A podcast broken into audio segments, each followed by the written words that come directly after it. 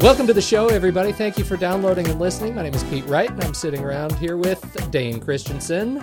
Hello. Hello, Dane and Megan Strand. Hey there. And we are the Naked Marketers. And this week on the show, I think we have a great show this week. We have a, uh, a wonderful guest. Mr. Chris Krueger is going to join us in a little bit. He is a uh, sports and event uh, marketing professional, uh, worked with the likes of uh, big brands such as NASCAR, Ford, Toyota, uh, and Merv Griffin. Uh, and he's going to join us and talk about uh, what's going to what is going on in the uh, world of event and experiential marketing, and uh, and we have uh, lots of great news stories to cover. Uh, and what else? Well, hopefully Chris will share a Merv Griffin anecdote. I hope so. I'm hoping for that. Oh, Merv. How are you guys this week? Are you doing all right? Doing tell fabulous me, as tell me, tell me your Chris. woes. You Yeah. almost called me Chris, didn't you? No, it was K. K for um, Peter K. Wright. No, no, that's that's not even close. Not even close. Well, I don't know. I might have almost called you Chris. Uh, what do we, uh, Megan? Where do we start? With news? Sure, Oh, there's so many fabulous things to talk about. Can I talk about my favorite thing first? please do. Let's okay, do it. so Bleeding Heart's going to go first. Um, I'm excited. I'm very excited because Chris Hughes, who is the co-founder of Facebook, you know that thing that we all know about, um, and he, I did not know this, but he also um, was the architect behind the MyBarackObama.com campaign, which was uh, wildly successful for the presidential campaign. Um, he is now starting a new social platform um, for they're calling it global volunteerism. So they they just launched this um, soft launched this site called Jumo.com. Um, and I am just so I'm so thrilled. I mean, they I don't exactly know what they're, where they're going with it, and that's part of the intrigue to me. They are, uh, you know, you hit the site and it talks about being a place where people who want to change the world can come together. So we connect individuals and organizations working to change the world. And anytime you say change the world, like my ears perk up. So um, I'm just excited to, to see this. And they actually have their soft launch. I think is pretty interesting because it's you hit the page and it gives you a series of questions. It's pretty simple page and then a series of questions that are asking you you're obviously being um, psychologically profiled somehow you know which of these places would you like to visit? Are you a parent? If you were going to learn a language what would it be? Um, you know and then the last question of course asks about essentially how you you think the world should should be make the world a better place. So anyway i'm just i'm fascinated to watch this and i'm very excited that uh, chris hughes is uh, putting some effort behind this. So um, that's my that's my news story. Okay, so it's Facebook for do-gooders. you that's know i don't know. I, you know i think maybe in a way but I'm, I'm interested because there have been plenty of people who have tried to start communities around like okay there's 19 of us trying to solve homelessness in portland oregon why can't we all work together i mean even in small localities like that it's it's a hard thing to do so you know they're So going it- big with this and it's a well done website. It's very thoughtful and it's very worth visiting. It's an inter- interesting approach. absolutely so i'll keep you posted on that i'll uh, And I'm, I'm stuck on this bleeding heart. What, what is the opposite of a bleeding heart? If a heart isn't bleeding, you're hard-hearted Hard heart, Hard stone cold you're heart. stone cold-hearted Yeah, okay. Or a bleeding heart. Okay. black hole where that heart used to be. Exactly. That is what it is. That Oh. would, yeah. I just like to know opposites. Sometimes I struggle to know what the opposite of something is. Oh, okay. That just told me so much about you, Dana. Just had to think about that one. Okay. All right, so we're going to keep an eye on Jumo.com, and that is our that's our uh, uh, corporate social responsibility play uh, for the day. Thank you. You're so welcome. What else do we have, uh, uh, Dane?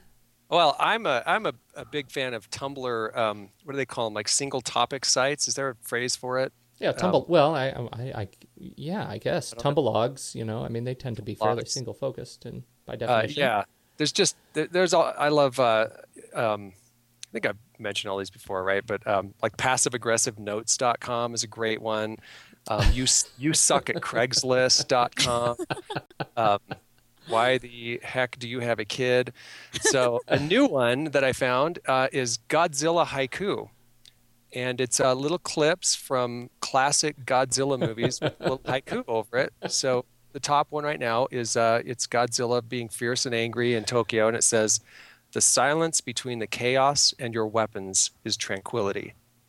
and they're great haikus. I love this one. He's got a Godzilla has a commuter train in his mouth, and it says, "A deep void within. For truth, one mustn't look hard." wait, wait. Wait Chew so as to love. That's beautiful. Godzilla Oh, chewing on a great. train. This is brilliant. I gotta For now, we are friends, but when this crisis is past, you shall be my snack. so it's a great site, Godzilla Haiku. Oh Godzilla my Haiku God. And that has what to do with marketing? Yeah. And, Just Um, a fun, random, You know, random Dane thing. well, I'll tell you what it's what's interesting about marketing when you look at the number of comments on some of these things. Uh, it's uh, you know this is the LOL cats phenomenon, right? yeah. Um, that's a, a an enormously the LOL the the I can has cheeseburger company is uh, is a phenomenally successful engine around uh, you know these single topic sites. Like they have made an incredible business out of these things, out of comedy, out of uh, you know their mission statement is to make somebody laugh for a couple of minutes a day. Uh, and and uh, and they've created quite a business out of it. And so I think you know I think these little uh, single focus sites are incredibly inspiring for the things you can do with a really simple concept. good point. Wow, look at him just Wow, that was squeeze deep. some water man. out of a rock right there. I, I, yeah, it's That's a it's a very spongy rock. I, I think there's a lot to it. No, that was great though. But but yeah, I I wouldn't want to you know keep squeezing necessarily, but there are always indirect opportunities here. Like uh, like Pete was saying, you know, you can go in and you look at one of these uh, sort of single haiku posts, and you've got all the people who have retweeted or um, put it on Twitter or put it on you know um, uh, reblogged it, I guess, um, uh, or made some sort of comment that links uh, to them and to their site. Now, if you found, I don't know how this one necessarily, you know, maybe you're a producer about to do a Godzilla movie, and you know that this is a, a way for you to reach a potential audience. I don't know, maybe, um, or, or it's a way for you as, uh, uh, let's say, as a freelancer, to um, pull this into your blog as an element of your personality that helps maybe broaden your reach a little bit. And I think that may be, you know, one of the more useful ways when you're trying to explain to people who you are without explaining who you are. Exactly. You know, having something that's, you know, fun and light that people, but that shows that you can generate traffic and interest. So, yeah, I get it. There you go. I take back my, my snarky little comment. I'm sorry, Dane. Fleeting It has her everything to do with marketing. Well, and you know the, the, the cheeseburger guys are, are really quite transparent about what they do. I and uh, that might be. Uh, I'm making a note to self to to reach out to them. I, I think we could, uh, if we could get one of them on the show to talk about the the business they've built out of these That'd single be focus sites. I think it's a really interesting conversation. So Absolutely. well done, Dane. Good job, Yeah. Dane. Kudos Well- to you. I try to contribute all the value I possibly can. Speaking of squeezing from a rock, no. Uh, the next next story uh, up for bid is this this issue of top level domains, and I think this is Oh. uh, I uh, I don't know. It's I'm I'm totally conflicted on this. The story is Me this: that too. ICANN, the the uh, global domain registrar uh, or the global domain management organization that manages .coms and .nets and .orgs and all the domain names, has just uh, announced that they're they're going to be. Um, it, it looks like sometime in the middle of 2011. Uh, companies will be able to register their own global top level domain. Now, what that means is instead of .com, you could be uh, simply dot intel or dot in this case canon uh, big news was made this weekend that uh, or this week that canon has announced they're going to be uh, ponying up the $185000 in fees to apply to become dot canon instead of canon.com which $185,000 application fee. hundred and eighty-five thousand dollars in fees. So now it's a so it's a big spend, but it's a it's a fairly, uh, shall we say, a, a long-term play. Uh, Absolutely. I don't know what Dane. You you had some thoughts on this story too. Well, yeah, I mean, it's hard to have a, a really rock hard position on this one, I think, but um, uh, I, I I think that there, you know, the, we'll we'll probably, I would assume, forever have uh, these debates about um, you know parking on domains and and you, you know like if, if you're able to say well wait a minute but i'm a business with that name i should have ownership of that name uh, but you know so and so registered it five years ago and they're not going to give that up without you know me paying for it or maybe never. Um, so even though you can say well you know x.com is that's my business. I should have uh, rights for x.com well you don't. You don't inherently have the right. Their approach to this top level domain thing is is going to be um, that you need to verifiably be, for instance, Canon, the company Canon. You need some like you know rights to it. If, however, there are three or four Canons, mm-hmm. um, they'll let them sort of battle it out. If they can't come to any sort of agreement about who gets it, they'll do an auction. So it's not a foolproof way, but it's at least an approach that gets you closer to knowing that you are on uh, the official site. And they probably aren't going to. Well, I don't know. I don't. They don't have any limitation. I think that they're assuming at this price point that probably the top 100 domains will, will be ready to pony up for this. And and uh, you know big names google intel you know canon you kind of go down the list. It, those would probably be obvious ones. And for those companies um, let's say domino's let's we like to talk about domino's. If domino's takes one and it was sort of close to an example they gave in, in the wired article was uh, they may do then you know what was it? Domino's dot salt lake city domino's dot portland or you know th- there may be some ways that they think could help um, brand them uh, that may also just be confusing to the user. Well, so, that's what I was going to say. I think they, I, I don't know, and it, this may be my control freak in me coming out, but it seems to me like they shouldn't just let whoever they, like, uh, if I'm JetBlue based in New York City, like, and not that they would do this, but they shouldn't be able to register dot New York City. I mean, yeah, I, you know, I like think there's some confusion whole... in there, right? Because, uh, and this is a technical, just a bit of a technical background. I think the article may be backwards because a top level domain is a dot com. So what we're talking about is dot canon would be at the end of the domain. So really, right. it would be the other way around. It would be, um, you know, New York City dot Gino's Pizza you know what I'm saying? I, so I, you think they made an error in the article? I article? think there's an error in the article. I, I know, social, but what that would SoCal. mean is then somebody else would be registering SoCal, and Gino's right. Pizza would be a subdomain to SoCal, which right. is incorrect. I mean that that is I, I don't understand how technically that could even be possibly accurate. Right. Because Gino's Pizza is the brand. They don't get to register West Virginia. Right, exactly. They could, however, become West Virginia Gino's Pizza. Right. Right. So the article so maybe, is. I think the article is wrong.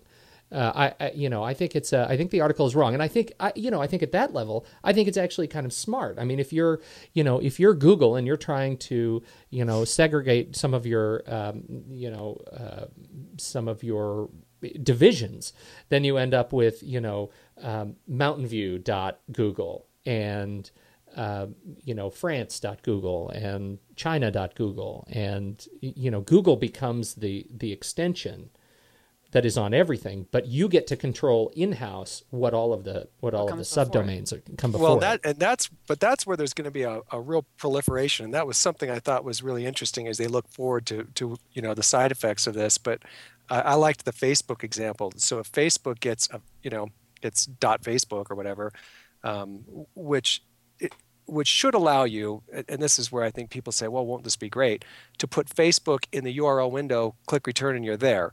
You don't have to do facebook.com or if somebody's a .net or you know whatever, it's just Facebook. There it is. You're done. Right. But now you're going to have all kinds of now now Facebook has the ability and hey, maybe they'll charge for this and make tons of money. I don't know. But I could be Dane Christensen dot Facebook. Yeah. So I want to line Instead up for that opportunity. Dot com forward slash Dane Christensen. Exactly. Exactly. Exactly. Well, and just, same with company usernames. I, or your company. Yeah, I could be strike 10 media dot Facebook. And I could put that on my business card, put it on my website, and there you go.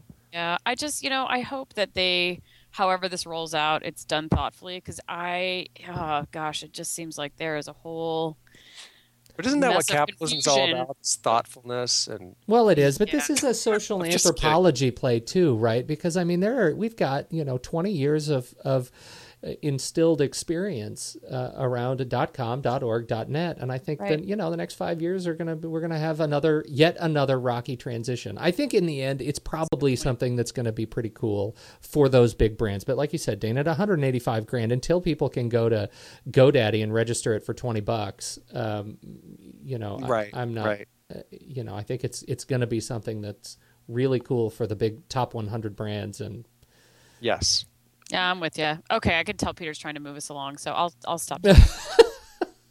well no Peter, if you- tell us about no tell, tell us about South by Southwest. Oh no, that's, all That's- Dane because you know we have a I, I, just in terms of our we've been trying in the background to get a guest a guest uh, who I don't even know how to describe I just guest. checked just checked my email to see if I've gotten a response from him. Still nothing. Still nothing. Well, you know, you go down to South by Southwest, which is a bacchanal of parties and and booze and meat. I think there's a, an inordinate Meat. amount of meat in in Austin. Texas. in in yeah it's just all barbecue and booze and and i think you get kind of lost you know you may attend a panel or two but mostly you are uh, you know you're experiencing the lobby and the bars and that that in is is i think the the experience of south by southwest particularly the interactive part you know and and uh, we have an on-site somebody we have a, an on-site attendee who is uh, agreed to uh, give us uh, reports because none of us uh, actually made it to South by Southwest this year, and um, he has not sent us his report yet. and so He's think we're a little bit- eaten and it. drinking. I think Yeah. the dog may have eaten, well, or yes. he may be. I mean, we think he's home, right? I mean, he left yesterday. No, he was going straight uh, to Toronto. Oh, good lord! We, so our guest is a globe-trotting, uh, uh, Globe-trotting social Canadian. media Canadian, and uh, and we really uh, we can't wait to to get his report on the show, which you know may come next week. It when he Which, yeah, if we get dries- it in the next couple of days, he dries be on this out. podcast. right. Uh, so anyway, but we do have this. Uh, we do have a report on South by Southwest. Dane, what happened in South by Southwest this year? Well, I only know what Wired magazine has told me about South by Southwest, having not been there and having uh, not received the eyes and ears on the ground update from Uncle Weed. um, I think one of the big surprises out of South by Southwest was the top mobile award um, going to GoWalla instead of to Foursquare. Uh, the ones that were up were Action Method Mobile, Flook, Foursquare, NBA League Pass as a mobile, uh, and uh, GoWalla One, which I had never been to GoWalla's site, was not familiar with it. Uh, it's got a, an, a fabulous interface. I love that it's got a uh, uh, like a a comic book structure. Um, so anyway, I haven't used it yet, and here's the problem: uh, I'm not a big like you know location based mobile app user because I'm an iPod Touch guy. Don't have an iPhone. So Dane, no you barely check your email. Like you, Oh, stop it. That's horrible. Barely check your email. it's touch and go. If we can get you to, you know, just look at your watch. I don't have a watch. What are you talking about? Watch? Well, I, this gets back to, and this is an interesting commentary, right? So GoWalla won, and I'm not sure what that necessarily means uh, for the broader social space because uh, the reports that I've been reading uh, are that. I mean, you know, two years ago, Twitter launched, and Twitter has become this incredible thing, uh, at least for Twitter users. Last year oh gosh i can't even remember what the big thing was last year but this year the, the the general kind of feeling that i i get the impression i get is that there was no real Yep. blowout product that that is bound to take the world by storm. Like if you are a social like a, a geosocial person if you live your life publicly then GoWalla and Foursquare are going to be the place. If you want to be the mayor of your you know of your 7-Eleven then GoWalla and Foursquare are your tools. But if you're a woman, you generally don't want people to follow you, is what I've been reading, that there's a huge gender divide between men and women. So uh, women typically aren't users. And if you are uh, even slightly skewed older, uh, you particularly don't want people to follow you around. And so, uh, you know, while Twitter is sort of this universal, uh, more of a universal accepted, a universally accepted tool, these others have some pretty big barriers to get over. Am I alone? You're just I'm just I'm yourself. struggling with whether or not to talk about uh, use that as a segue to transgender um, apparel. No, no. let's not do that. Anyway, um, that one yeah. alone. So you see No. what I'm saying, though? I mean, that's fabulous a- point. Yeah, I, I, I know who who uh, because you know my my reason for saying that I'm not a big location based mobile app user is a technology reason, right? Right. But uh, a gender reason is is a, a a hugely significant reason to not want you know stalkers to perhaps know your every whereabout. Um, Right. I, I, I, you know, I don't, I don't know anybody who's all about, you know, mobile, uh, um, what location-based mobile apps. Like, I, there's no one I'm checking on to see if they're at the ATM. Um, there's nobody that I'm following to know where they're at, and I'm not mayor of any coffee shops in my neighborhood, so Right. I, I- I'm just not there with it. But it's fun to read about. It's fun to read this little follow-up article uh, in Wired about Foursquare Yeah, talk about that. That's funny. that whole take on uh, well you know if, if you were a geek in high school you you weren't the class president you probably weren't captain of the football team but today you can be the mayor of you know yogurtville so and, and people are people are dead serious about this and foursquare's done fabulous marketing i think they created little badges just for south by southwest and had all kinds of little uh, you know go to this hot tub and this pool and this Yeah. top vendor and you know people would get their badges and, and there are definitely people that are all over that Well, that's the. I mean, tattoos. People are tattooing Foursquare badges. It just can't help but think that this is this is a pretty narrow niche. Well, and I think um, you know, my I read an article recently about, uh, and you know, I I will fully admit to having bashed Foursquare on this program several weeks ago.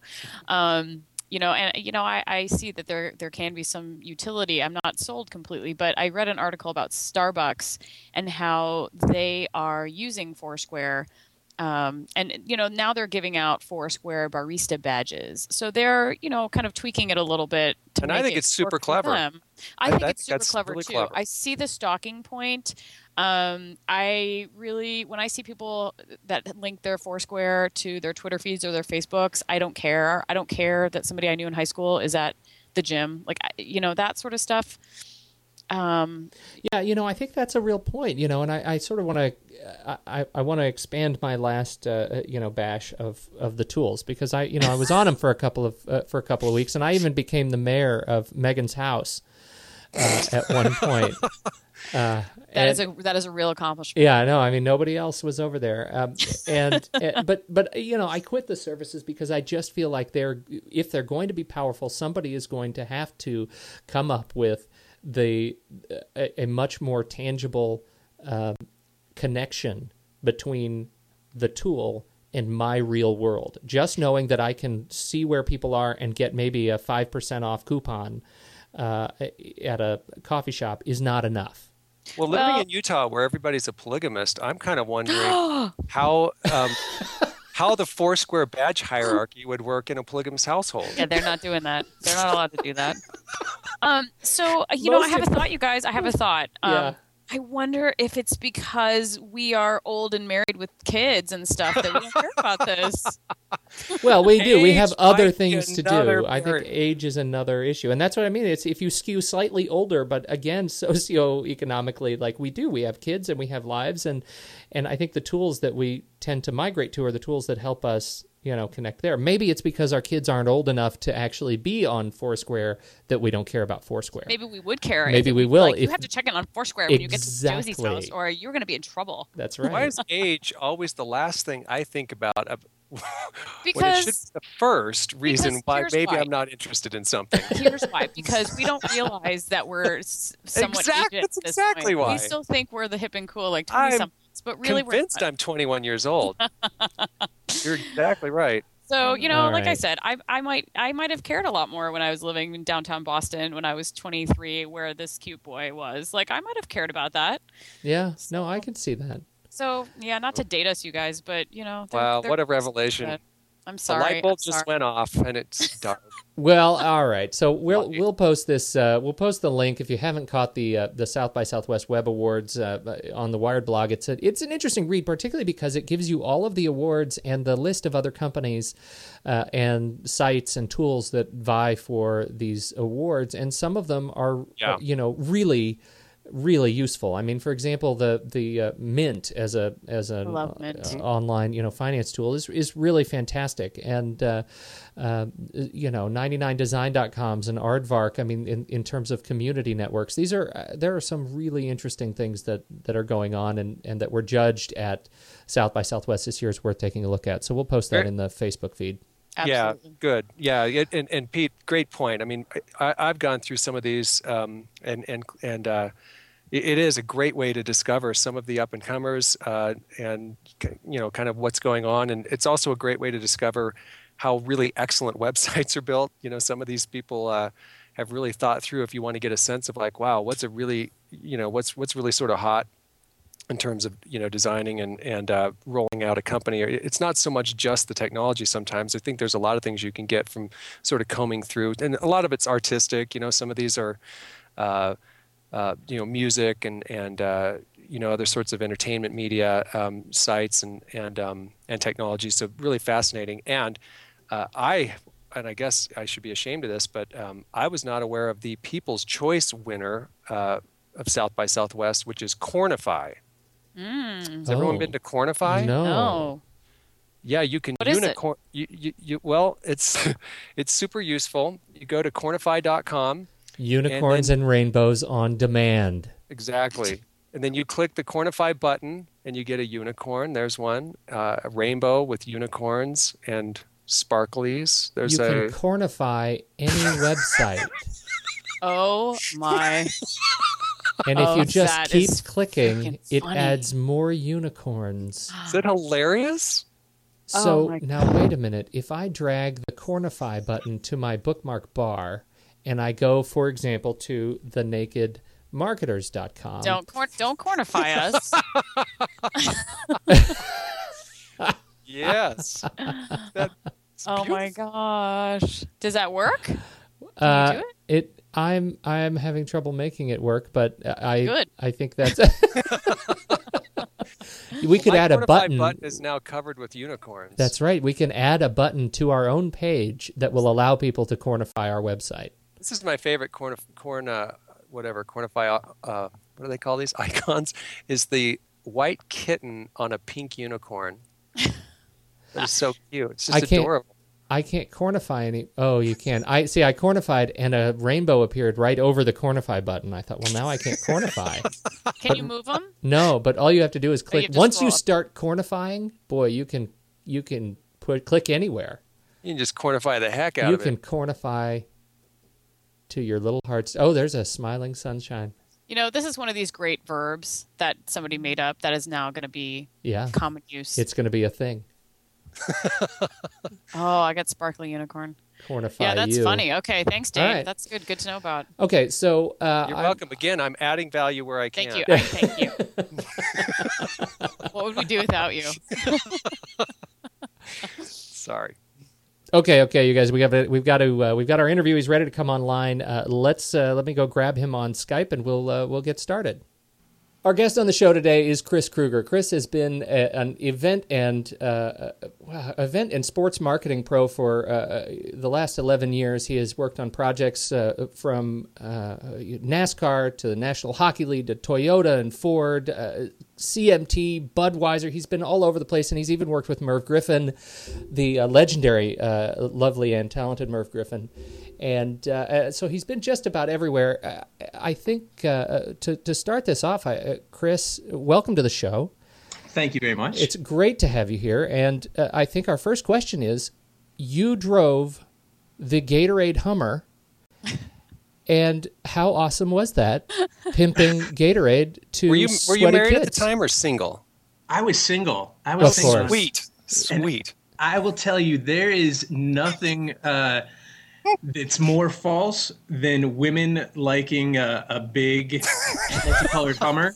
Uh, I can't tell you how many guys came up and thought that that was the chick magnet to have, and I think for every nine guys, I had negative one women come on to, to Oh, speak. so if you'd been gay, that'd be awesome. Oh, it would have been perfect. But uh, here's the other question too. Did you have a costume like the Minotaur from Role Models? Because How dare what, you? Were you were you in the suit or did you wear the horns? That's the question. Yeah, that's the picture we have in our heads as uh, role models. Minotaur, Minotaur, stay off drugs. Actually, the budget was a lot less back then, so I had to do both. I wore the suit with the Minotaur head. Very confusing. Very confusing for the kids. I have a friend though who who once wore the bear suit and drove the uh, bear uh, car for K Bear, a heavy metal uh, station in Salt Lake about 15 years ago, and he says he got lots of chicks doing that. Well, it is Salt Lake. It's a market issue. It was- it was- yeah, was well, lying. these were a certain kind, a certain demographic of chicks. So, anyway. Right. All right. Uh, in in an effort to prevent us from totally derailing, uh, uh, Chris, what t- you I've got here? You are an event and and sports marketing pro. What does that What does that mean? What do you do day to day? Uh, my, I guess, focus is really on experiential marketing. Uh, the the things that we do are projects that get the brand uh, to touch the consumer on a grassroots level. Is really what we try to do. Can you give us give us an example of, of what an experiential marketing project is going to look like for one of your clients? Well, funny enough, we'll go back to the Gatorade Hummer. Um, that was the Sweat Force. Uh, sweat being an acronym for students winning uh, through exercise, attitude, and training. And Wait what a we would do is students winning through exercise and what? Attitude, Attitude. and training. and training. See, I've got sweat. Wow, That's an acronym that doesn't work. I think this campaign is doomed.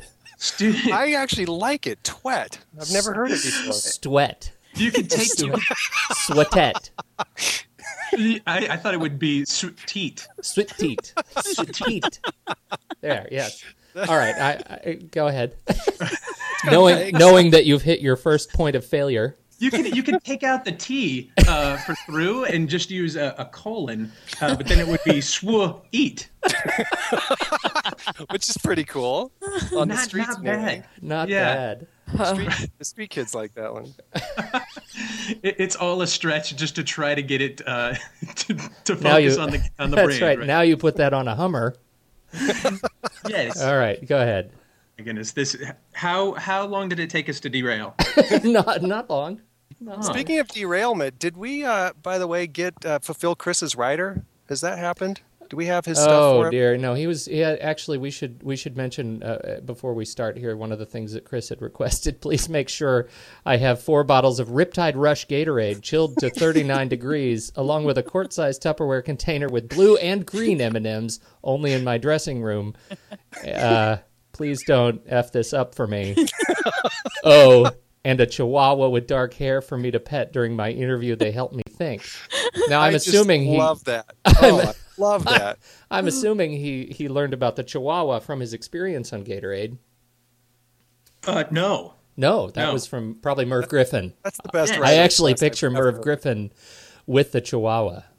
He uh, he uh, rest in peace, uh, Merv. Uh, he actually had a uh, a chow, Oh, a nasty. I, I shouldn't say I was that. He was say a very chows are not nice dogs. no. It was a, a sweet dog. Sweet dog. His name was uh, Charlie, I believe. Um, I could be making that up. I don't know.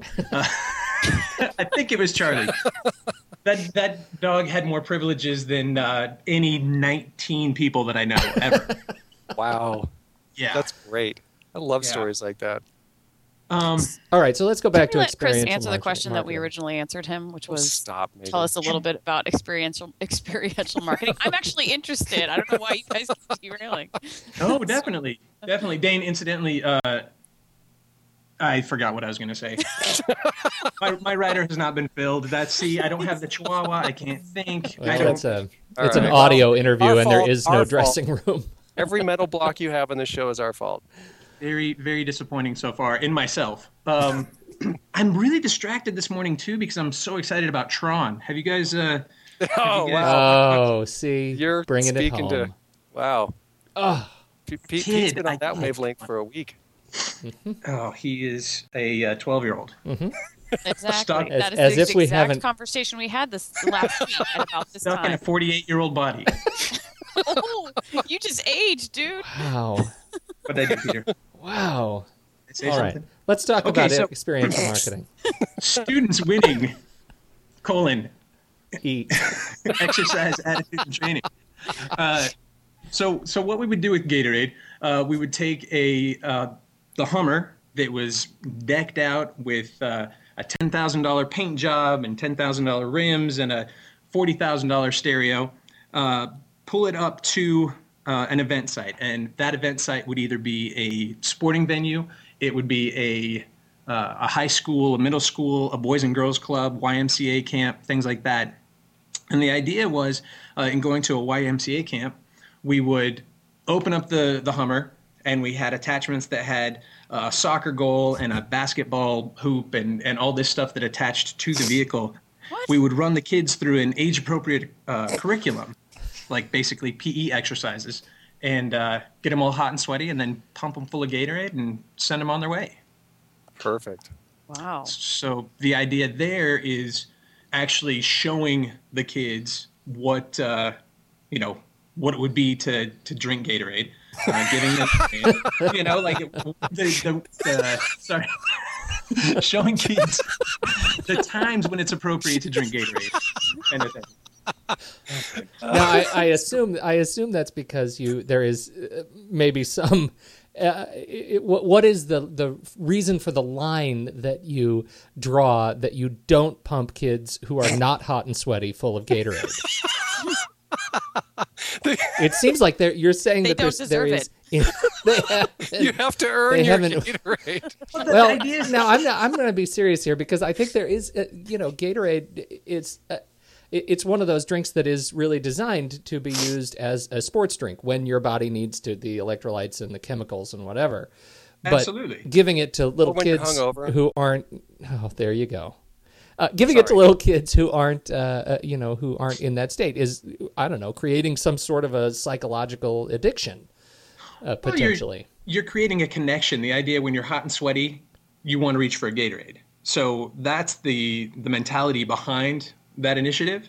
Um, but yeah, I mean, really, Gatorade, for all intents and purposes, being a, an energy drink, uh, is not something that you want to give kids or adults uh, who are just kind of hanging out doing nothing. Um, honestly, now the Gatorade people would probably not appreciate me saying that. Uh, but, but you don't work for them anymore. I don't work for them anymore. But you know, I, I actually have a, a bottle of Gatorade right here, and there's 150 calories per serving in it, with 35 grams of sugar. Like that's not the best the best thing to give non-active people. Right. Um, but again, this experiential campaign. What's that? You could be drinking worse things. Absolutely, absolutely. like water. oh wait, that's another thing the Gatorade people wouldn't appreciate. That's why they designed their own water. Exactly. That's exactly what I was just going to say. So, Yeah. I mean, I, I guess I'm curious to know from the days of Gatorade when you saw all sorts of crazy, tricked out vehicles driving around college campuses, which maybe they still do. I don't hang out there anymore. But um, how has that changed um, in the in the past ten years or so? Uh, and I'm assuming the focus is still on experiential marketing, since that's what you're still doing. Um, but what have you seen that's changed over the past ten years as far as uh, that that realm? Well, I think that uh, what's changed is a lot more people do it. Um, really, back when when I was working with Gatorade, I didn't, I wasn't really aware of, of too many experiential marketing programs uh, that were out there. There were a few, but but not many, and I felt like Gatorade was really kind of a pioneer in where they were going with the uh, the different venues and whatnot of bringing events to people, uh, as opposed to people going to already uh, you know pre-established events i guess. So i think that the the biggest thing that we've seen in the last 10 years is just how many copycats there are. Uh, it's it's really tough now for you to drive anywhere and not see a branded vehicle uh, drive down the road whether it's for k-bear uh, like dane's Right. friend or uh, you know radio stations do it all the time. Uh, and now even you know even people running their own their own blogs and, and websites and whatnot i've seen branded vehicles for that as well so For, for a while there, it seemed like the PT Cruiser was built for that purpose. Yes. Lots A of lot of PT those. Cruisers. pt and those cruisers um, yellow, what are they called? Xterras. hmm Remember those? yep the, the Well- solar yellow i believe Mm-hmm. and uh, the Dodge Sprinter vans. I Oh, feel yeah. like are designed perfectly for those things. Yeah.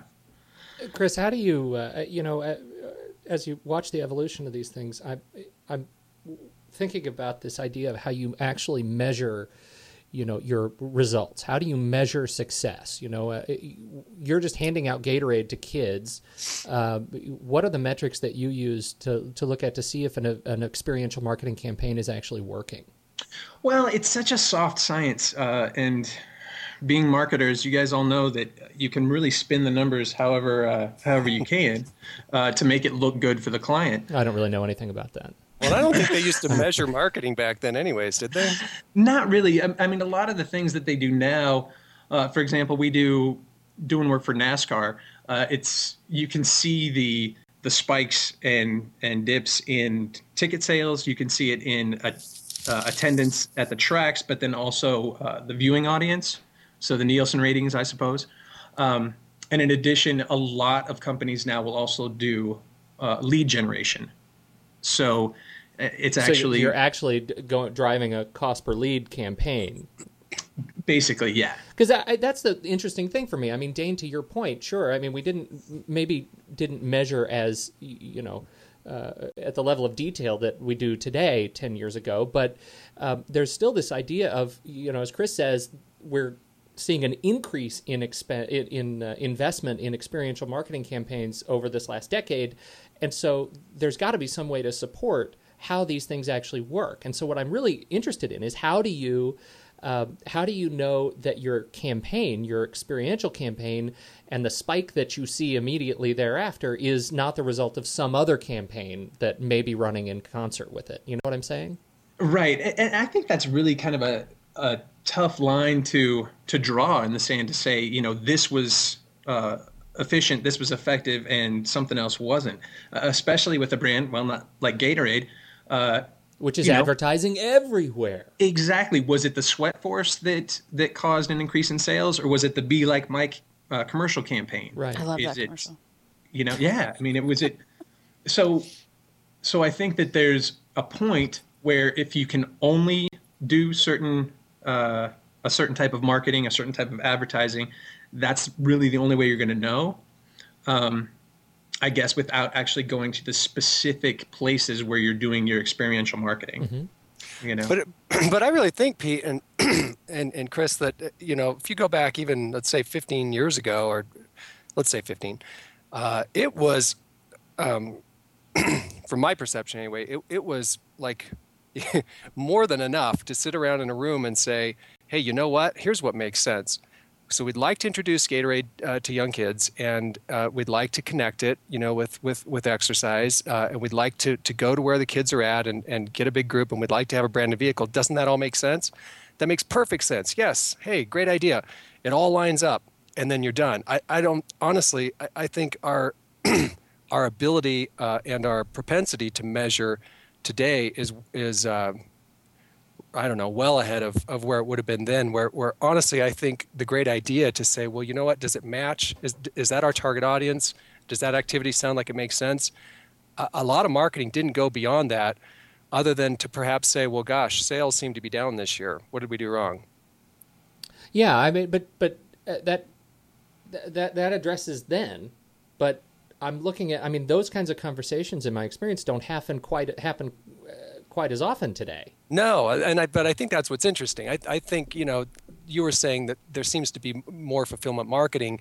Um, I, I'm also suggesting that there's also more measuring, uh, and, and they don't necessarily, you know, they aren't necessarily, you know, because of one another. It's just that we're doing a lot more measuring now. Fulfillment marketing seems to be more provably, you know, a good idea. And there are, are there ways, as Chris is suggesting, to actually pull in some, you know, lead generation things to to, to satisfy, I think, the kinds of of marketing, um, you know, budget analysis that's occurring today. But um, doesn't mean it's that much more effective per se than it was. But it's just measuring is occurring on a lot grander scale than it ever used to. I would agree with that. I think the metrics that uh, the the measuring tools, I should say, are are much more available now, uh, Right. and that's just because that's another niche that marketers can get in and and grab some some corporate dollars, basically too, and say, yeah, sure. hey, you know, we can offer this service by telling you how effective your campaigns are, and let us run this. And and they design a uh, a measuring tool, and hopefully it works, and hopefully it gives the you know whoever the, the funders are, whoever the brand is. Um, the results that say that yeah this was worth it you know your your return on investment is worth the money you spent well here's a question for you chris because and i think you know you're, you're kind of addressing it but uh, you, so once upon a time, you know, I, I uh, managed a, a, fairly substantial budget that, you know, um, Pete also shared the, the, a, a, similar job that it was for a, a, higher ed institution, and I was always contacted by different sports, you know, marketing opportunities. You know, come, uh, uh, I don't know, you know, put an ad up at, at um, uh, whatever, Some like the Rose Garden or, another, or yeah, sure. a stadium, or you know, doesn't it make sense to do this? and it was hard to measure and, and at the time so i was in that position for about four years and from the beginning of that four years till the end uh, the need for me to measure and prove like on a cost per lead cost per start you know uh, became grew intensely over that four years so by the end of it if i couldn't say here's what here's what that cost per lead will deliver. It, it, like it wasn't enough to say but but that's our branding you know we need to do some branding there um, that's kind of enough but it became you know it became difficult. That institution now i see is is putting millions of dollars into sports marketing. And it, it, it, so that's been i don't know what eight years or ten years or so. And and it seems like they're still doing a whole lot of marketing that's all measurable direct response you know cost per lead it, you know you can walk into the boardroom and say here's what i spent here's what we got and you can measure it and it's and it's awesome and they are spending millions on top of that for sports marketing. So in your line of work, I mean, have you seen? Uh, has it been partly that you've that that it's been uh, you've been able to measure? There there have been some I don't know some innovations in in measuring that kind of marketing that have allowed corporations or marketing directors to now you know justify the spend.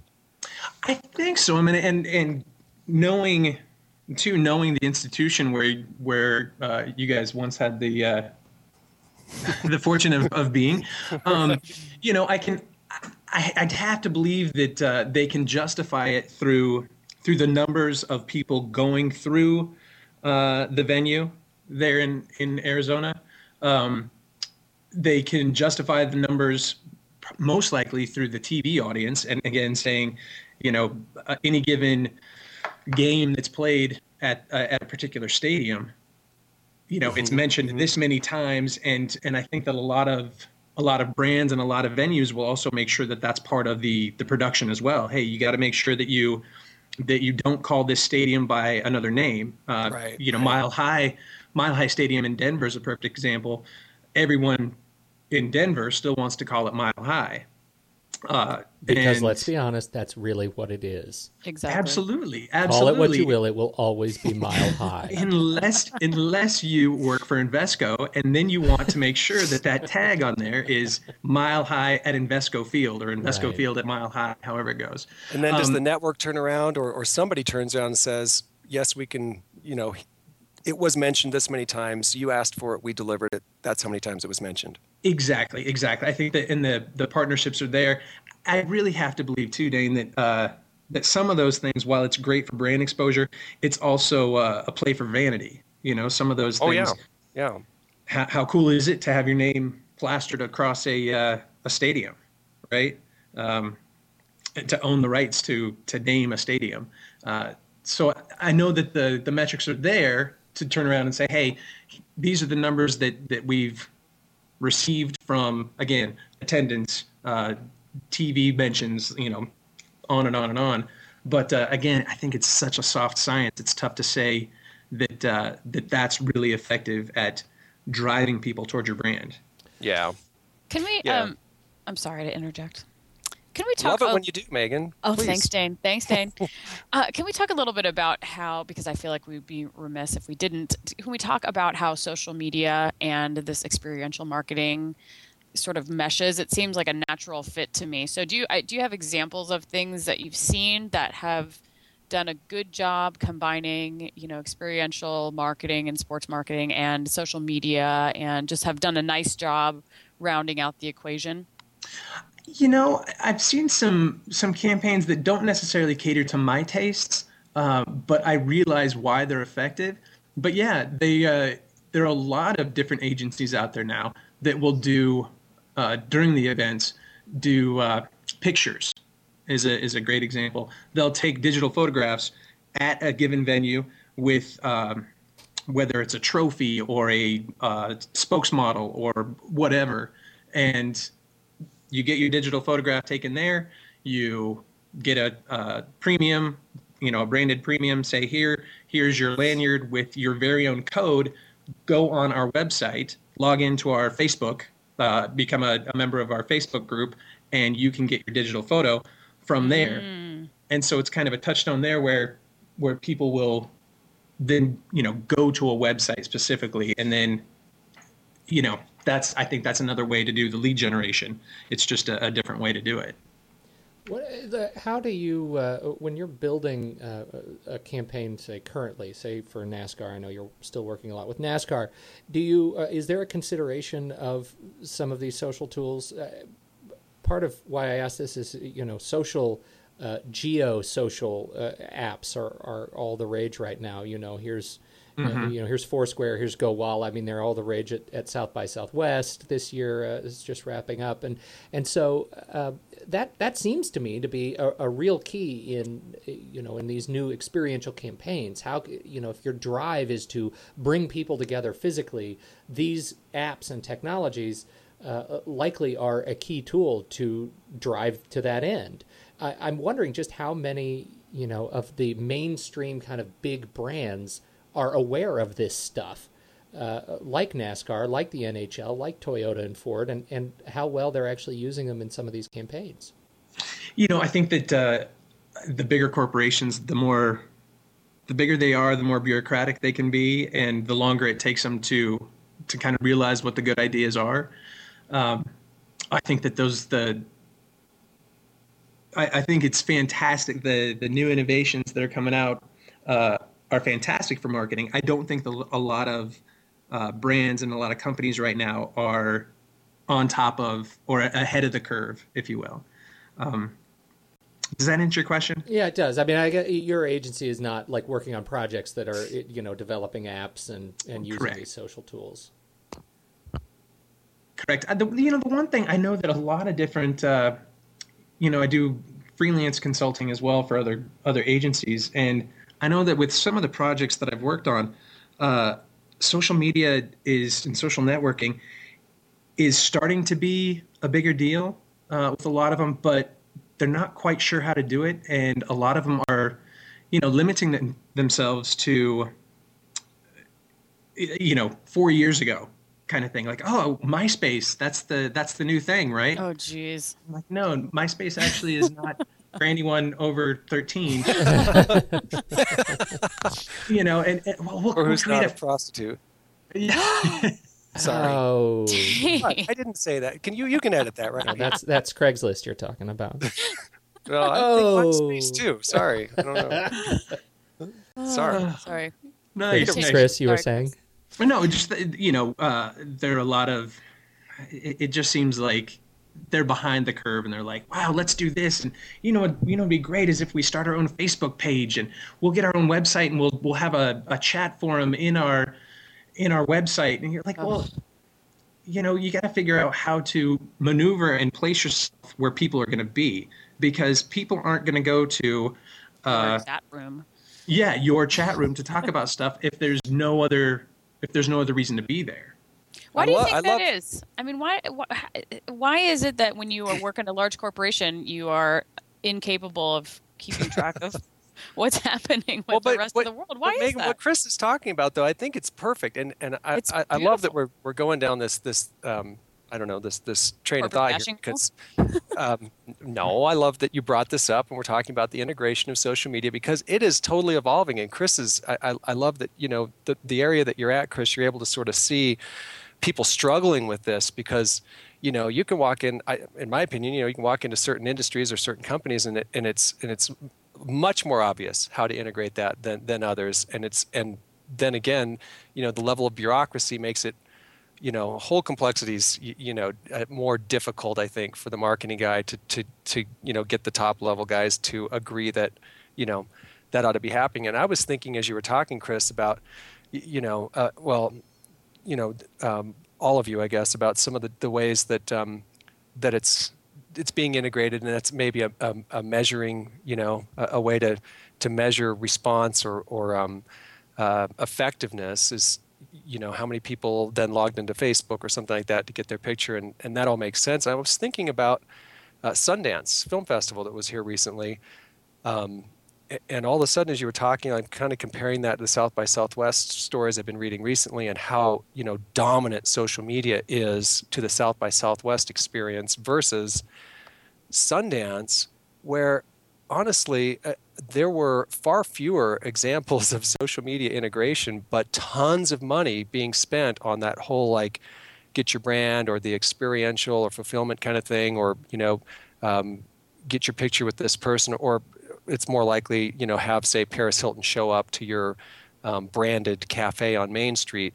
Um, but it's sort of in, it's still I think for that audience kind of too cool for school. Like you know, um, we're all pretending that we're really important people here at Sundance. So, you know, do we really want to drive people into Facebook because this is really more about, you know, getting movie stars to be seen wearing a, a brand or a product? I, I think it's just interesting that in some areas it's just so much more obvious and in others it's either it's either not as obvious not as effective or they just haven't figured it out and i think that's the case in most instances haven't figured it out well i would agree with you know, it's a funny thing. I and it's part of the reason I I sort of detest sort of detest uh, the the term you know social media as as kind of its own gestalt because it's it's really you know this. I, I think if we take a step back and we stop doing a disservice to what the tools are and just look at them as that, as tools that you integrate into a particular campaign, uh, you know, maybe Facebook is the perfect campaign tool for uh, uh for you know South by Southwest, or Gowalla is for South by Southwest, but it's absolutely not for Sundance. Uh, you know, I think if we if we just look at our channel chart and, and say, you know, here we're going to do some print and we're going to do some display advertising, we're going to do some outdoor, and you know, we're also going to have Facebook and we're going to have uh, you know direct mail and we're going to have Twitter and we're going to have, you know, what I'm saying?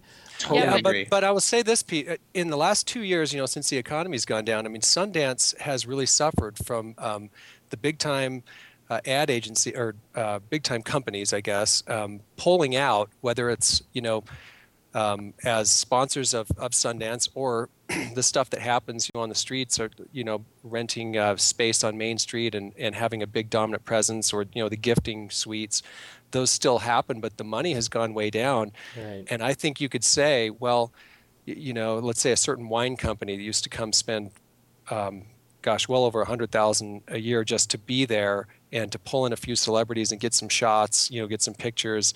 And now they've got to pull out because they say, well, the economy's not so great, and I'm not sure we can justify that. And I think you could go and you could go back to that and say, well, wait a minute. I think you still could justify that had you been, first of all, finding a way to measure this, and second of all, working on a way to integrate some sort of social media element as either part of measuring it or to create, you know, a greater impact by having this be more than just, a, you know, a picture of Paris Hilton next to your your label. Um, you know, could you have found, or could you now find a way to integrate social media to give that the huge impact to justify the same ad spend, even though this economy is weaker, and and that's definitely more of a, a branding kind of a activity. Well, and I think that's the peril of, of where we've been. I mean, Dane, you and I, uh, quite specifically have seen the transition to the the lowest common denominator measurement of the, the it's a cost per lead nation. I mean that's why mm-hmm. social media is so is so impactful because we've already gotten used for the last eight years. Uh, we've already gotten grown accustomed to measuring uh, our ad spends in terms of names on lead cards and mm-hmm. that's that's how and so when facebook comes across and now we can take that name from a lead, lead card and transpose it into you know the number of fans on our fan page or the number of followers on twitter we can assign a dollar value to that and i think that's a disservice to the overall campaign if you're not thinking of it in an integrative approach where you're inserting these tools into a broader uh, a, exactly. a broader philosophy No, there's always, I think, a propensity to say, "Hey, can you put a number next to that?" Right. If you say, "Well, the fan, the fan, you know, growth is our number," you, you're doing exactly what you're saying. You, you, you're, you're, it's the same mistake. You've now, you know, created sort of this monetized value, and and you've and you've told somebody that you know whether it's the client or it's you know the CEO or whoever it is, uh, they become addicted to okay, you spent this much, show me a number Right. and and you've got to be able to to to I tell a little bit of a broader story that yes this is you know it's about branding it isn't just about a number we can't you know we can't measure everything back to the cost per lead but we can measure this and you know and we've integrated. So we've created a a bigger impact. Let's tell you how but let's not get stuck in the one area that there's a number we can measure. Well, and you're you're always going to have the the idea of having to justify the money spent, right? Uh, you know, Dane, when you were talking about uh, about Sundance, it immediately made me think. Well, what did they used to do? What did they do ten years ago? Well, probably what they did was they had a celebrity. Uh, you know, you used Paris Hilton as an example. Paris Hilton standing there holding a, a specific bottle of wine.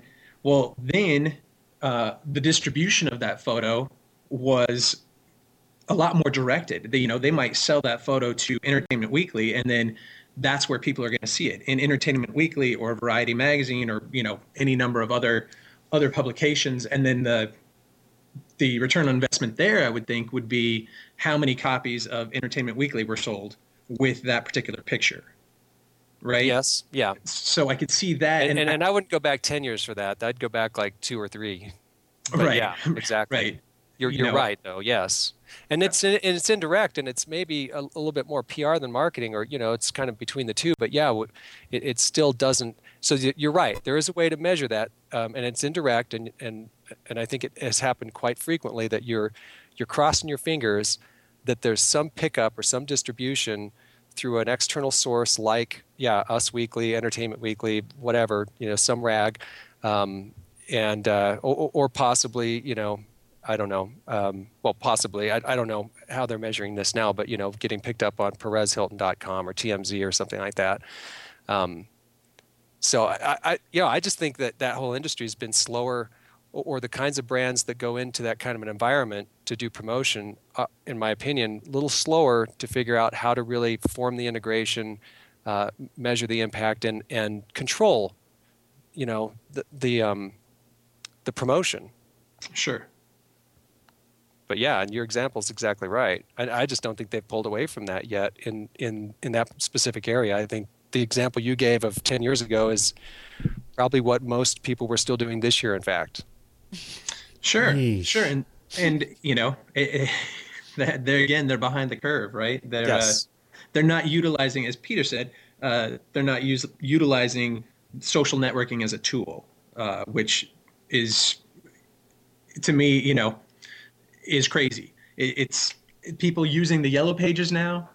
I don't understand how people put ad dollars into into the yellow pages, uh, the actual physical book, Right. since there are four or five different brands of yellow pages in any given area, uh, and at least you know, and who uses those? And you have to, you're not, it, you know, I, I had that misconception when I was a kid. You know, you never think about that stuff, but the yellow pages meant that just has to include every business that has ever been, right?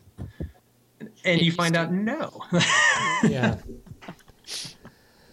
Well, so, go ahead. so I was, so I was just going to say, so to me, like using the yellow pages now is the equivalent of not using social networking. Uh, the idea that you have to be out there, you have to use the the tools available to reach the people where they're going to be. Uh, social networking is huge. I- think that's why experiential marketing has been so huge, uh, is because you're taking it to where people are going to be and and utilizing the, their presence. You know, um, if people are going to be on Facebook, start a Facebook group. That's that's obviously uh, much easier to do and much more effective than starting your own Joe Blow website and trying to get people to come over there again and play your Joe Blow games and your you know whatever on your website to see we have these this much traffic on our website well that doesn't necessarily translate into uh, into dollars for your brand um, most likely it's going to be a huge waste of money if you're not going where the people are. Uh, that's my favorite hockey analogy, right? Skate to where the puck will be. Mm-hmm. Uh, that's uh, I think that that uh, that's I, I know it's it's not as good as anything involving bread or you know I, I, I don't know what else. But it comes across so authoritative It with does. your sports background when you say that. It's it's yes. If, if only I, I think in a few But a more a few like more you episodes, uh, our our listeners will actually know how ironic that is. um, but I'm going to go ahead and uh, As I wrap always this up. say. Skate to where the puck is, kids. I God, if only I had a cigar. I, hey, you kids, get away from that elephant, boy. Uh, I um, this has been great, Chris. Thank you for uh, joining us for the last uh, Yeah, thanks, last Chris. little bit. Yeah, You're a, Thank uh, you guys for having me. Gentleman and a scholar. back. Uh, what was that, Dane? I said we need to have Chris back. We should. I, you know, wh- where are you off to? Scratched the surface. Where are you off to next, uh, Dr. Krueger? Uh, How do people am- How do I am people keep up with you? Uh, you know, you can follow me on my uh, on my MySpace page. I, Nice. I update there irregularly, so you. Uh, Last update five years ago. yeah, yeah. Last checked, last on. Um, but what I'd like to do is, uh, if if that day comes when I'm back on MySpace, I would like to make uh, the Naked Marketers uh, A friend? uh, a friend and maybe make them my uh, in my top eight. I, I can't promise anything right now, but that's Okay, well, uh, we'll, we'll, I hope we earn it. absolutely. Oh, that's Oh. awesome. Thank you, uh, thank you so much for your time, Chris. This has been uh, this has been a good conversation, and we will definitely have you back. Awesome. Thanks for having me, guys. Take Great to meet you. Chris. All right. Bye bye. See ya.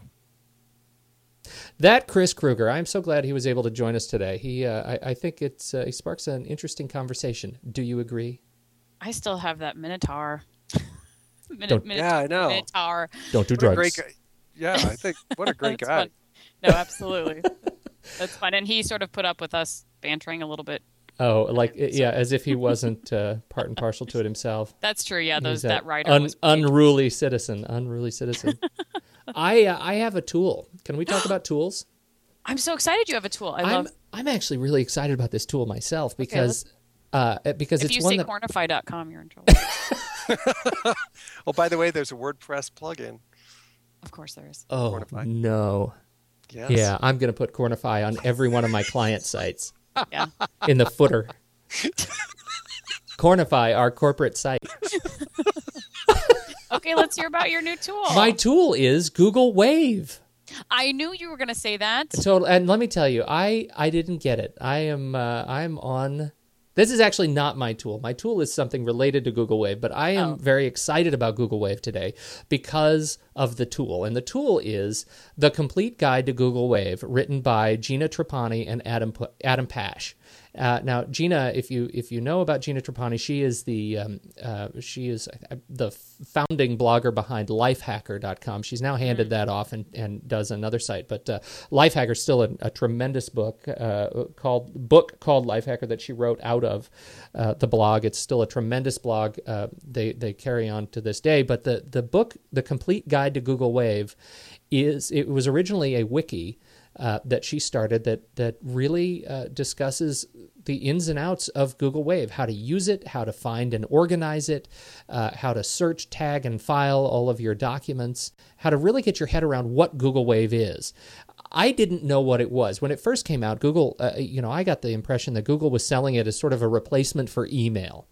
And maybe if everybody was on Google Wave instead of email, then it would be something special. Or maybe if they integrated Google Wave, the, the Google Wave technology into Gmail, it would be something really incredible. But but uh, uh, until I read through this wiki, I, I didn't quite get it. Google Wave really is a, a collaborative document publishing tool. It is a it is more of a competitor to Google Docs uh, and Word for collaborating with other people and, and sharing in real time with other people.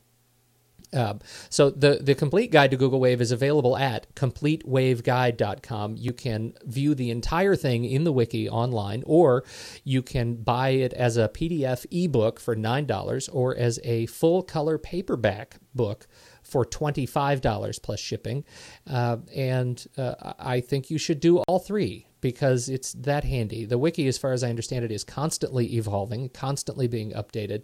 And um, uh, so I think both investing in the work that Gina and Adam have done and then using the wiki as a resource is, is really a, a great mix. I don't know either of these people, but I would sure love to have them on the show to talk about this. You, sounds like you should call them up and get an affiliate marketing relationship I, and get credit for links to their. No, I, I, uh, I, this is, I, I, think, a fabulous tool. And as a matter of fact, we are using it, the three of us, for the first time today to manage the show rundown. And I, I mean, what's and your impression awesome. so far? I'm, lo- I'm loving it. It is great, reason. actually. Yeah, I think we all caught, we all talked. Oh, sorry, Megan. We all talked a couple of weeks ago about how we were all uh, had Google Wave accounts but hadn't uh, really put them to use yet. So oh. today we found a use. It's awesome. You know, I do have a question though, Peter, and this is this may sound um, sarcastic, and it's really not because I actually have a real point to make based on your answer. So when my impression of you personally as a tool user is that you get on and just figure it out yourself. Is that an inaccurate representation? Like, do you often go and read complete guides to things to get a better sense of how to use it, or do you just intuitively pick it up? And I'm asking this in total seriousness. No, I you know I I usually um, I usually pretty much intuitively pick it up. Uh, okay. In in this case, though, I mean, uh, this was a tough one because I spent I spent time on Google Wave, and I have a bunch of waves in my inbox here that that are kind of half finished. Where I was, you know, looking at writing some product reviews and uh, you know trying to integrate Wave into my workflow, and I just couldn't do it. It didn't take. And uh, so I heard Gina on This Week in Google. Um, she's a regular co-host of This Week in Google, uh, uh, the the weekly show, and and she was talking about uh, you know pimping the book, and and uh, that was first I'd heard of it. So I went and I spent maybe twenty minutes perusing the uh, you know the the wiki, and I was blown away at the stuff you can do. And uh, you know, even Wave is still very much in preview. You need to be invited to get an account.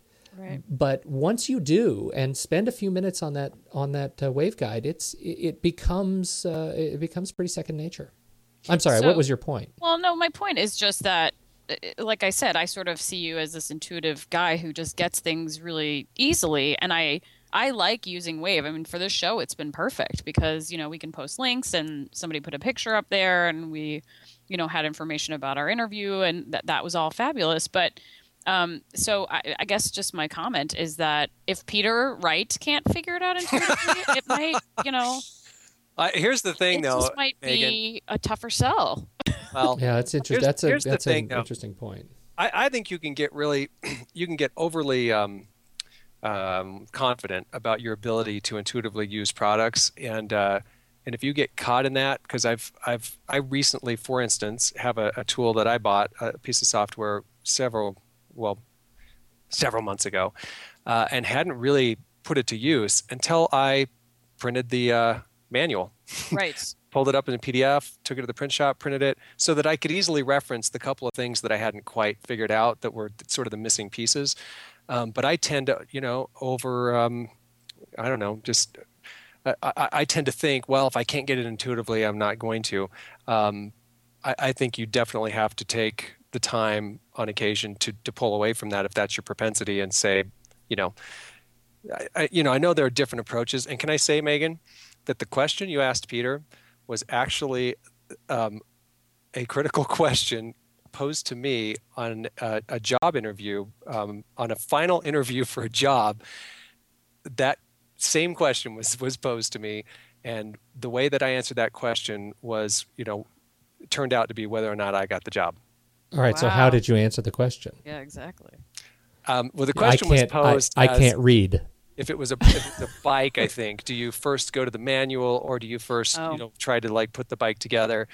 And you know, I said I first tried to put the bike together, and and, and then I got smiles like and nods. That? No, they liked that. That, that oh, was oh, I got the job. Oh, it, that's oh, good. It was just a very weird thing. I thought, well, that's an odd question. Well, I guess here's what I would do. And then all of a sudden, they broke into smiles and started nodding. That's so and Google. and I got the job later that yeah. day. Okay, so uh, but uh, and I I totally 100% agree with you but I, I do not consider myself an intuitive user at all. Like if Peter can't explain it to me over the phone, like I'm probably not going to get it. So the fact that I mean, I guess I'm sort of contra- contradicting my own point here, but the fact that Peter can now show me how to use it is fabulous. So, um, yeah, Well, if I'm going to use a tool, I, I'm going to have to read about it because I do not. I am not an intuitive user. Like if I, yeah, I can get the basics pretty easily, but beyond that, I, I have to read about it. So my point being that Peter is the early adopter, intuitive guy. So if he can't get it without reading stuff, Well, that's it's I, always I think I, it's if doomed. No, just man, kidding. I, I hope I hope there's a Foursquare badge I can unlock. In- you you are the intu- mayor of Intuitive Guy.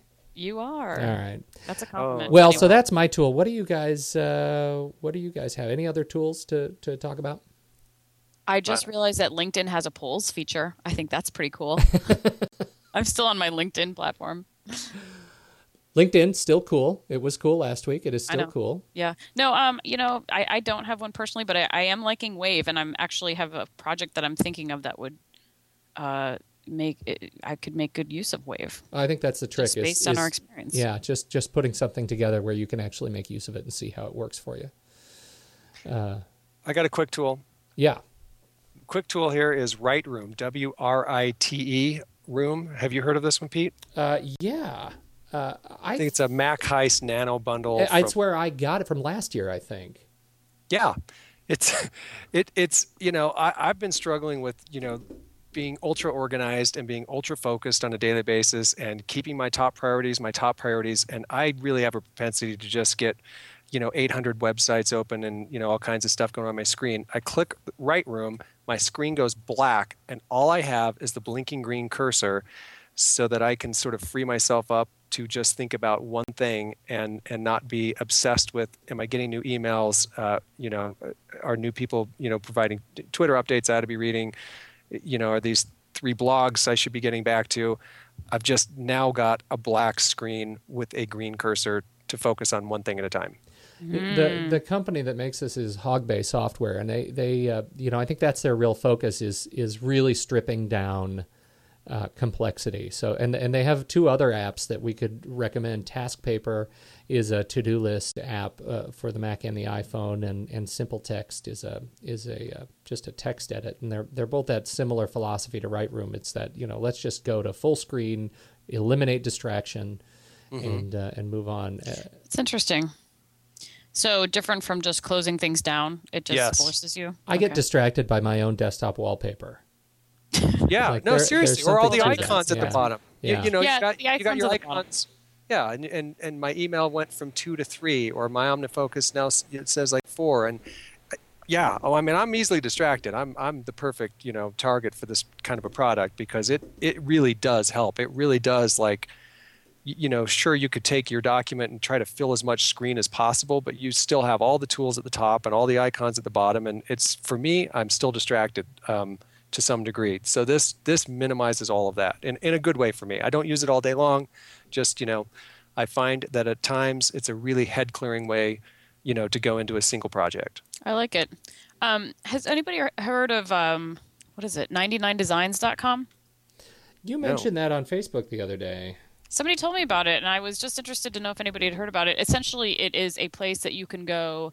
It's a des- graphic design um, Like a cooperative, right? cooperative clearinghouse. So you go in and you say, okay, I want a new logo, and you sort of um, explain what it is you want, and then different designers that are members of the site, I'm assuming they pay for it, um, take a crack at your project, and then you can then comment on each of their things and say, oh, I really like this color scheme, but I don't like this, but I like this part of that, and then people work together to design your product essentially um, I don't know if there ever comes a point where you then just choose one person to finish it up or how exactly this works. But I met a woman who had her homepage, home webpage graphic, uh, graphically designed with the site. So and her logo. I just thought it was interesting. I'd never so 99 designs dot com. Yeah, like nine nine. got it I was just oh curious. 99 as in 99 oh Yeah. thank you Yeah, like number nine, number nine. i'm just kidding sorry sorry You're a feisty one today, I Dave. am, Seriously. But yeah, I'm uh, so I'm interested to know if anybody's uh, using that. but apparently you two. Apparently are, so we are not. Apparently That's not, but I'm looking at it right now, Yeah. so I've gone silent. Really not the best way to Host a show. to host a show. All right. We'll come well, back to that I, one. I think that's uh, I think that's all we had on our list here, uh, uh, folks. And uh, so, thank you. Any any uh, good closing words? Where to find you? Uh, what you're up to, Megan? I am at Megan Strand, or my website is encouraged.com, I N encouraged.com. And uh, I'm up to lots of really cool projects that I hope to be able to talk about soon. You so. are you are doing some awesome blogging. Can I just tell you that? Thank you. No, That's I've so been, I have been totally reading. Your interviews are great, and uh, I'm I'm really interested. If you're interested in uh, corporate social responsibility, Megan is doing some great blogging uh, at encourage.com, and so Thank- definitely check that out.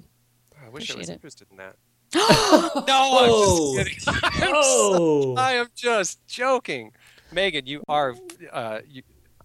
I- I- You have great posts. You have great things to follow. I, I love watching your. I, I'm What not are- so now I can do that, but I, I see your LinkedIn updates. I see your Twitter feeds. You're what are you active. blogging about right now, Dane? Oh, my blog. my blog is for me. I don't. Oh, care. it's a it's more of a journal. yeah. I, exactly. I don't. Not a diary. A journal. Uh, okay, so at Megan Strand on Twitter and uh, encourage.com. Dane, where do people find your blog? I feel a little beaten today. A little. you do a little bit. you know, a couple of low jabs. Uh, Dane Christensen can be found on Twitter and Alta Dane. Uh, Facebook is uh, Strike 10 Media, um, and uh, strike10media.com is my website. And I am uh, at Pete Wright on Twitter. Uh, you can find me at fifthandmain.com or on Facebook. Uh, you can just, search, you know, facebook.com slash Pete Wright. And uh, uh, you can find me. And if you're in the Portland area, I'm going to uh, just go ahead and pimp my uh, photo walks. Uh, You should. Pete's photo walks. I try to go every two weeks, and, and we hit a different place right around Portland, and and uh, you know hopefully soon the world. Uh, just just walking around, um, uh, taking a lot of pictures, and then critiquing everybody and uh, everybody else's photos that uh, that are on the walk. We had a great walk this last weekend um, uh, down at the uh, Hawthorne Bridge. It was a lot of fun. And uh, then uh, I'm not sure where the next one's coming up, but you can also go to facebook.com, just search for Pete's Photo Walks and, and uh, fan up that page, and uh, you'll be notified about the next walk. That's awesome. They're super it. fun. Uh, and I think that's all we have to say. This has been a great show. Thank you guys for your time. Thanks again to Chris Krueger. And uh, if you want to find us, just go to thenakedmarketers.com, search for us in iTunes, and we will catch you next week on The Naked Marketers.